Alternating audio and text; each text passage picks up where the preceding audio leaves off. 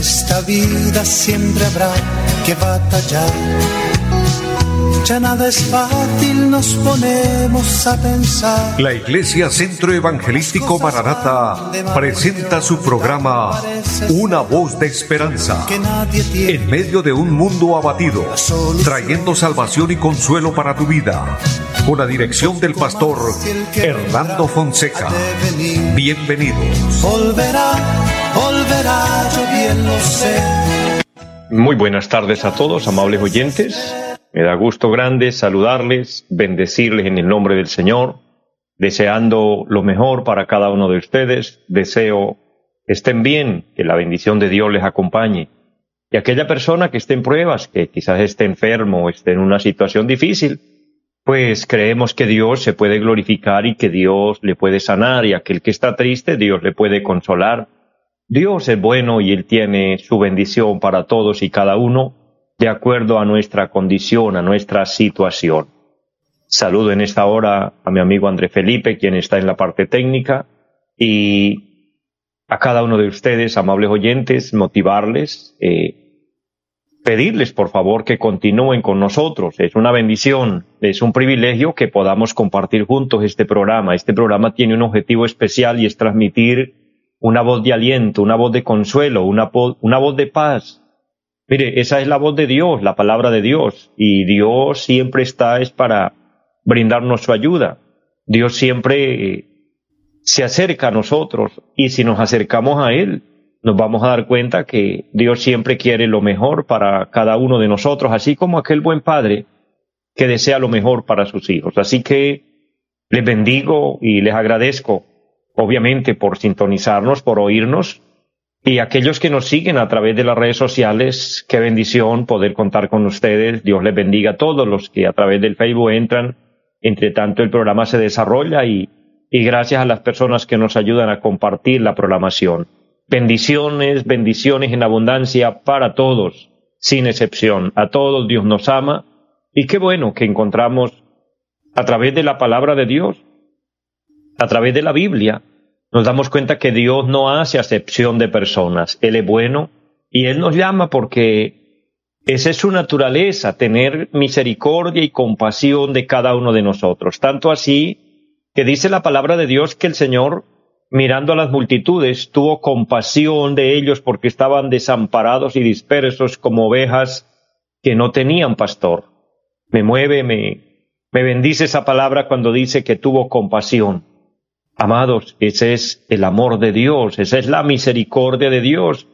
Dicho y encerrándolo en una sola palabra, esa es la gracia de Dios. La gracia de Dios es el regalo inmerecido, o sea, no merecíamos nada, no hemos hecho nada para ganarnos el favor de Dios y Dios ha tenido misericordia de nosotros, Dios ha tenido eh, compasión de nosotros, nos ha mostrado el camino de la vida y Dios ha dado lo mejor porque algo extraordinario es que Dios dio lo mejor para salvar al hombre. Dios dio lo mejor, ha dado lo mejor por el rescate de, la humanidad, de aquel que está alejado de Dios, que está apartado de Dios. De hecho, todos estábamos alejados de Dios, sin saber a dónde ir y sin rumbo fijo, andando a la deriva y propensos a irnos al abismo. Y Dios tuvo misericordia Dios tuvo misericordia porque Él entregó a su amado Hijo para salvar al hombre. Nuestro Señor Jesucristo, quien murió en la cruz del Calvario, quien derramó su sangre allí, cargando nuestros pecados, nuestras culpas, ofreciendo el más grande y único sacrificio por nuestros pecados. Es muy grande el, amor y la bondad de Dios. Por eso sintámonos bendecidos, sintámonos eh, acogidos por Dios. Bendigo a todos los siervos y siervas del Señor que en los diferentes lugares nos sintonizan. Envío un saludo especial a la bella ciudad de Barranca Bermeja, saludando a mi querida hermana Victoria Mantilla. Mujer de Dios, Dios la bendiga, Dios bendiga su vida, el trabajo que ustedes realizan allí, la obra de Dios allí en Barranca y a todos los que nos sintonizan. Un saludo también especial al bello pueblo de San Vicente de Chucurí, los hermanos que allí eh, son constantes sintonizándonos quienes nos reportan sintonía, mi hermana Carmen, mi hermano Natanael, Dios le bendiga y su familia, y a todos en los diferentes lugares de nuestro país y en el mundo, hasta donde llega esta señal, que Dios le bendiga de una manera especial. Un saludo a los hermanos en la bella ciudad de Ipiales, mi hermano Gonzalo Sandoval y su linda familia, y las personas que allí en Ipiales nos sintonizan también les bendigo. Y me siento honrado de, de, poder llegar hasta ustedes con una palabra de bendición, poder orar, poder pedir al Señor que nos bendiga y por ende, pues vamos a suplicar al Señor en este momento que Él nos bendiga, que Él nos ministre. Siempre lo hace. Dios es bueno con nosotros y por eso tenemos eh, la convicción de acercarnos a Él en oración. Así que, amado, les invito que nos unamos en oración en este momento y pidámosle al Señor bendición pidámosle por nuestra necesidad, pidámosle por, por esa petición que hemos venido orando, pero también supliquemos a Dios que Dios bendiga a nuestro país y eso no solo en la oración del programa, eh, en nuestras oraciones personales allí, en nuestra intimidad con Dios, pidámosle misericordia a Dios por nuestro país, Colombia, que Dios, que Dios tome el control. Mire, la bendición que de verdad satisface y que trae y soluciona todo es la bendición de Dios. No, no esperemos de otra parte. La solución no está en el hombre, la solución está en Dios. Así que vamos a orar, vamos a pedir al Señor, Padre y buen Dios que esté en el cielo, le doy gracias. Es un privilegio grande en este momento invocar al cielo la misericordia, pedirle, oh Dios, que nos bendiga, que escuche nuestra plegaria, Humildemente le pedimos perdón por nuestras faltas. Le pido, Señor, bendición para aquel que está enfermo, para aquella persona que necesita un milagro. Oh eterno Dios, glorifícate. Envía, Señor, la bendición. Dios, que a través de tu palabra y por el poder del Espíritu Santo, los milagros ocurran. Las personas allá a la distancia que se conectan reciban el, el toque de Dios, la bendición de Dios. Bendice Dios nuestro país. Colombia necesita la intervención de Dios. Necesitamos su ayuda. Oh Dios del cielo, por amor a aquellos que oramos, que clamamos, que suplicamos en los diferentes lugares, en, todo este territorio, Señor, hay personas que oran, que suplican. Bendigo esas personas y me uno con todos los que clamamos por Colombia y por ende quienes pedimos por el mundo para que tú nos ayude, porque sabemos que la bendición que satisface y que la bendición que trae solución a cualquier adversidad es la bendición que viene de Dios. Por eso nuestro país está en sus manos. Ayúdanos, Dios. Ayuda a cada habitante, Señor, de este territorio nacional. Bendícenos, Dios. Bendice este programa, bendice esta emisora y bendíganos, Dios, de una manera especial. Bendice los medios por los cuales el programa se realiza y permita que una palabra de bendición pueda ser colocada en cada corazón y que esta palabra haga efecto para gloria de Dios y bendición de nuestras vidas. Lo declaro en Jesucristo. Amén. Es una bendición, amados, orar, pedir al Señor que nos ayude, pedir al Señor que nos respalde y confiar en Él. Cuando oramos, Dios nos oye. Dice la palabra del Señor en el Salmo 37, claman los justos y Jehová los oye. Cuando clamamos a Dios, Dios está atento para escuchar nuestra oración y darnos la respuesta necesaria. Quiero recordarles a todos la dirección en pie de cuesta donde nos congregamos allí en la carrera séptima número 371. Allí tenemos un programa durante la semana y es que el día martes nos reunimos a las siete de la noche para orar.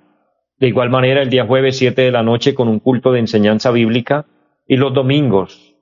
Amados, el día domingo es un día especial y nos congregamos a las nueve y treinta de la mañana con un culto de escuela dominical, con una enseñanza bíblica para toda la familia, y a las cinco de la tarde un precioso culto. Así que le invitamos, querido hermano, querido amigo. De hecho, bendigo a toda la iglesia, les envío saludos en pie de cuesta a los hermanos que el Señor, por su gracia, me permite pastorear. Pero quien desee visitarnos, las puertas están abiertas. Les esperamos y será un honor conocerle, mi hermano, mi amigo, y si nos da la oportunidad de pastorearle, será una bendición muy grande. Y unidos buscar la bendición de Dios y dirigirnos hacia la patria eterna. Ese es, ese es el camino, ese es el objetivo, es, es hacia donde vamos. Buscar la salvación, buscar la vida eterna en Dios. Así que quedan todos cordialmente invitados. Recuerden nuestra línea telefónica 318-767-9537. ¿Por qué todos los días invitamos y todos los días motivamos? Amados, porque todos los días necesitamos de Dios. Pero por otro lado, todos los días debemos esperar al Señor. El Señor prometió volver y Él nos dijo y nos dejó eh, algunas señales que son muy evidentes. Nos dejó una palabra profética que está cumplida y los tiempos lo anuncian con gran claridad. Entonces son tres cosas que nos dan eh, un resultado grande que nos pone a pensar y estamos en los últimos tiempos. Les vuelvo a recordar, la palabra profética, las señales y los tiempos nos muestran la venida del Señor hoy más cerca que nunca. Este fue un mensaje apostólico. Los apóstoles lo predicaron en su época. El Señor los inspiró para hablar y motivar a la iglesia que esperaran al Señor. Lo esperaban desde la época del apóstol San Pablo, el apóstol Pedro, etcétera, todos los apóstoles. Alguien podrá decir, ¿Y por qué el Señor no ha venido si con tanta anterioridad se ha anunciado? Amados, porque todo tiene un, cumplimiento, todo tiene un tiempo exacto. El apóstol Pedro fue utilizado por Dios para acertar muy bien con el tema. Allá en el capítulo 3 de su segunda carta, por el verso 9, dice, el Señor no retarda su promesa, según algunos la tienen por tardanza, sino que es paciente, porque no quiere que nadie se pierda. Es decir, el Señor extendió este tiempo de la gracia para salvar la humanidad, para salvar al hombre, para darnos la oportunidad. Amigo, hermano que me escucha, cada día que Dios nos regala es una oportunidad especial para que pensemos en nuestra eternidad, para que pensemos en cómo está nuestra relación con Dios. Así que aprovechemos, aprovechemos mientras estamos vivos, porque después de muertos no habrá nada que hacer. Ya no valen rezo, ya no valen ruego, ya no vale nada. La oportunidad es hoy. Mientras tenemos vida para personalmente pedir al Señor perdón, pedir al Señor misericordia. Por eso quien ya lo hizo y es cristiano, le motivo a continuar y a perseverar y a no desmayar. Y quien no ha dado este paso de fe, de aceptar a Cristo en su corazón, le invito que ahora lo haga, pidiéndole perdón al Señor y aceptándolo como Señor y Salvador de su vida, y encaminándose por el camino de la vida eterna, que es a través de Jesucristo, guiado por el Espíritu Santo e instruido por la palabra bendita de Dios. Tenemos todo a nuestro favor, tenemos, pudiéramos decirlo con toda reverencia delante de Dios, tenemos todas las herramientas hoy para establecer nuestra relación con Dios, así como lo hicieron los santos hombres de la Biblia. Aquellos hombres como Noé, como Abraham, como Moisés, aquellos hombres como el profeta Samuel y todos los profetas, los reyes que fueron buenos delante de Dios, los apóstoles, etcétera, nos han dado un vivo ejemplo de que se puede vivir para Dios, aún en medio de un mundo depravado, de un mundo corrompido. El apóstol San Pablo dice, en medio de una generación maligna y perversa. Filipenses 2.19, él, él declara esa palabra que debemos ser luminares, ser luz, como lo dijo Cristo, en medio de este mundo perverso. Y vivir para Dios, porque recuérdenlo, Cristo está a las puertas y Él vendrá por una iglesia santa. Él vendrá por un pueblo que ha sido redimido con su sangre. Eso significa que ha aceptado el sacrificio de Cristo como único y suficiente para el perdón de los pecados y ha dedicado su vida a Dios. Así que esperamos al Señor con un corazón limpio, Bien dice una de las bienaventuranzas de Cristo allá en el capítulo 5 de San Mateo, bienaventurados los de limpio corazón, porque ellos verán a Dios. El corazón no lo podemos limpiar con un buen baño cuando entramos a la ducha y nos bañamos y así usted utilice lo, lo mejor para limpiar y asear su cuerpo. Estará limpio exteriormente, pero internamente, única y exclusivamente viene esa limpieza por medio de la sangre de Cristo. Bien dijo el apóstol Juan, la sangre de Jesucristo es la que nos limpia de todo pecado. Entonces, acudamos a la fuente divina, a la fuente inagotable, a la única fuente que nos da vida y que nos da redención y es Jesucristo. Y entonces tendremos la seguridad de la vida eterna y estaremos confiados esperando al Señor, recuérdalo, esperándolo todos los días, en todo momento, porque en cualquier hora la trompeta suena y la iglesia se la iglesia subirá. Me hace pensar esto el, el, el Señor y la palabra de Dios, que sucedió efectivamente igual en el tiempo del diluvio. Noé predicaba todos los días y mientras predicaba construía el arca y la gente no le creyó. Pero hoy, a través de la palabra, y científicamente se ha comprobado que el arca sí se construyó y que el diluvio sí existió y vino y arrasó con, con todos los seres vivos como Dios lo declaró. En su época nadie lo creyó, pero sucedió. Cuando nuestro Señor Jesucristo vino a la tierra, vino como el enviado de Dios, nació de María. Era el Hijo de Dios, pero Dios utilizó el vientre de María. Él nació por obra y gracia del Espíritu Santo. Pero el ser humano no lo creyó porque quizás muchos en su época creyeron que era hijo de María y que era hijo de José. Pues José era quien tenía el compromiso con María, pero todavía no estaban viviendo juntos, apenas estaban comprometidos. Por eso el mismo José quería dejar a María cuando supo que estaba embarazada y fue gracias a que Dios le habló en sueños y por medio de un ángel le dijo, no temas recibir a María como tu esposa, porque lo que hay en el vientre de ella es del Espíritu Santo. Ah, no, con esa noticia tan grande, José dijo, no hay problema, y se hizo cargo de María y, de su bebé, y criaron a este hermoso niño, Jesús de Nazaret, quien se convirtió en el Salvador del mundo, pero en su mayoría no lo creyeron, en su mayoría no lo aceptaron porque veían las cosas demasiado naturales, demasiado lógicas, para pensar que Él fuera el Salvador.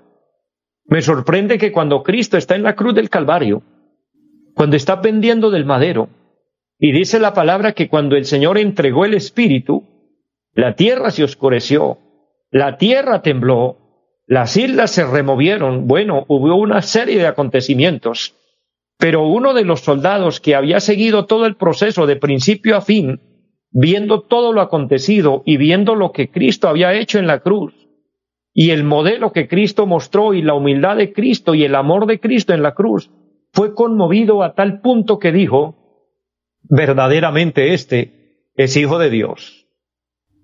Pero tal vez él y otros pocos lo creyeron, la mayoría no lo creyeron. Pero él era el hijo de Dios. ¿Qué quiero decir con esto? Así será su venida. Muchos lo oyen día tras día y quizás hasta se burlan y quizás hasta tienen en poco la palabra. Pero el Señor dijo, el cielo y la tierra pasarán, pero mi palabra no pasará. Por eso estemos listos, estemos preparados, es lo mejor. Nada perdemos con estar listos. Si es rápido, si es ya a su venida o si se demora, no hay problema, no perdemos nada. En cambio se perdería todo si por descuidados perdiéramos la salvación. Echemos mano de la vida eterna. Amado hermano, amigo, toda persona que me escucha, le hablo con todo mi corazón la vida está en Dios, la solución está en Dios, busquemos a Dios, busquemos la bendición de Dios. Aprovechemos el tiempo que Dios nos regala. Y quiero finalmente dejarles una reflexión importante de la palabra. Todo esto que he venido hablando de parte de Dios es palabra de Dios, pero quiero concentrarme en un capítulo que el Señor me regaló para compartir hoy y dejar algo más en su corazón. Allá en el capítulo 14 del libro del profeta Jeremías, el versículo número uno, y leo para todos esta palabra, Jeremías capítulo 14, verso uno dice, palabra de Jehová que vino a Jeremías con motivo de la sequía. Se enlutó Judá y sus puertas se despoblaron, se sentaron tristes en tierra y subió el clamor de Jerusalén. Los nobles enviaron sus criados al agua, vinieron a las aguas y no hallaron agua. Volvieron con sus vasijas vacías, se avergonzaron, se confundieron y cubrieron sus cabezas porque se resquebrajó la tierra por no haber llovido en el país. Están confusos los labradores, cubrieron sus cabezas. Aún las siervas en los campos parían y dejaban la cría porque no había hierba. Y los asnos monteses se ponían en las alturas, aspiraban el viento como chacales, sus ojos se ofuscaron porque no había hierba. He leído la palabra del profeta Jeremías capítulo 14, verso 1 al verso 6 y nos cuenta una historia conmovedora, una historia desoladora, una, una historia triste.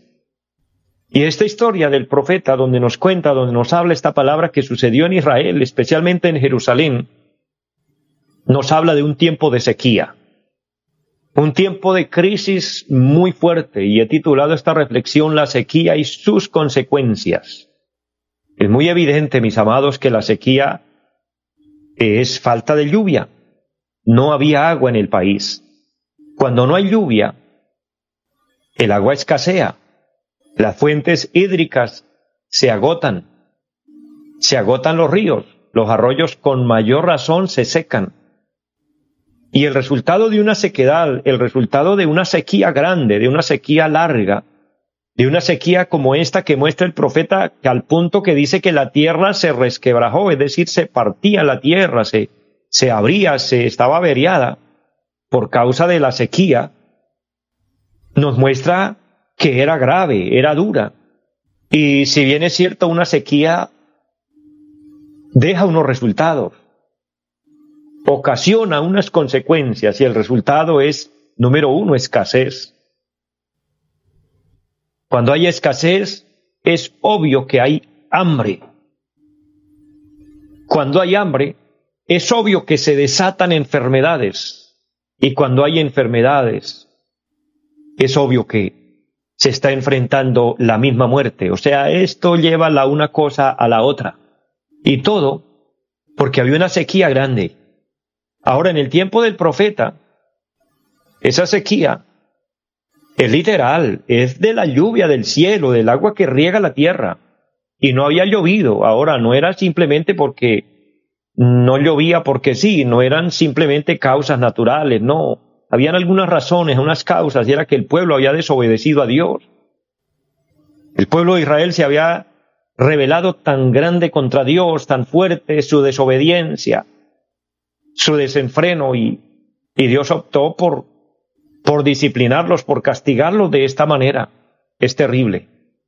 Y tal vez esto, en, en unas cortas palabras, lo podamos abreviar, de que hoy nuestro mundo está en una condición igual y tal vez la sequía de la que hoy hablemos no sea precisamente de la sequía de la lluvia, porque gracias a Dios Dios envía lluvia a la tierra. Aunque es obvio y es cierto que hoy el agua escasea. El agua ya no está en el, en, en el mismo nivel como, como se disfrutaba en décadas anteriores, debido al mal manejo que el hombre le da a este hermoso territorio lo que Dios nos ha dado para sobrevivir y el ser humano no ha sabido, no hemos sabido manejarlo, etcétera. Todo esto ha generado la, eh, la escasez en todas las áreas. Pero no precisamente pudiéramos enfocarnos solo en lo literal, en lo material, sino pensar en lo espiritual. Hoy hay poca lluvia de Dios sobre la tierra. Y cuando hablo de poca lluvia, hablo de lo espiritual, hablo de la bendición de Dios. La bendición de Dios escasea, es decir, hay sequía espiritual, hay muchos corazones secos, muchos corazones vacíos por el abandono de Dios, porque han dejado a Dios, porque se han alejado de Dios. Querido hermano, querido amigo, podemos remediar todo esto, podemos cambiarlo si buscamos a Dios, si nos acercamos a Dios, el panorama cambia. Tal vez esta palabra sea para alguien que se siente vacío, que se siente seco, que siente que su vida necesita algo. Eso que su vida necesita es la presencia de Dios, la bendición de Dios. Necesita que sobre usted llueva la bendición de Dios, que venga el refrigerio de Dios. ¿Y cómo puede obtenerlo? Si te humillas delante de Dios, si te postras y le pides perdón y le dices, Señor, reconozco que no he hecho las cosas correctamente, reconozco que he fallado, porque debemos reconocerlo y pedir perdón y cuando pedimos perdón, como dijo el salmista David, el Señor nos devuelve el gozo de la salvación. Amados, es tiempo de buscar la bendición de Dios, es tiempo de buscar que del cielo descienda lluvia sobre nuestras vidas, la lluvia espiritual, la lluvia de bendición. Que Dios les bendiga, que Dios les ayude. Llego a la parte final, pero antes de terminar, quiero saludar a la hermana María Aide Duarte. Dios le bendiga y gracias eh, por sus palabras de saludo, por su bendición, quien que nos escucha desde Acacias, Acacias Meta, perdón. Dios bendiga esos territorios. Dios los bendiga a todos y les esperamos en nuestra próxima emisión. Feliz tarde para todos. Los invitamos a nuestra reunión en los días martes 7 de la noche, culto de oración. Jueves 7 de la noche, enseñanza bíblica. Domingos 9 y 30 de la mañana, culto para toda la familia. Y 5 de la tarde, culto evangelístico. Los esperamos en la carrera séptima, número 371, Barrio Amaral Piedecuesta. Llámenos al 318-767-9537. Volverá, volverá, volverá.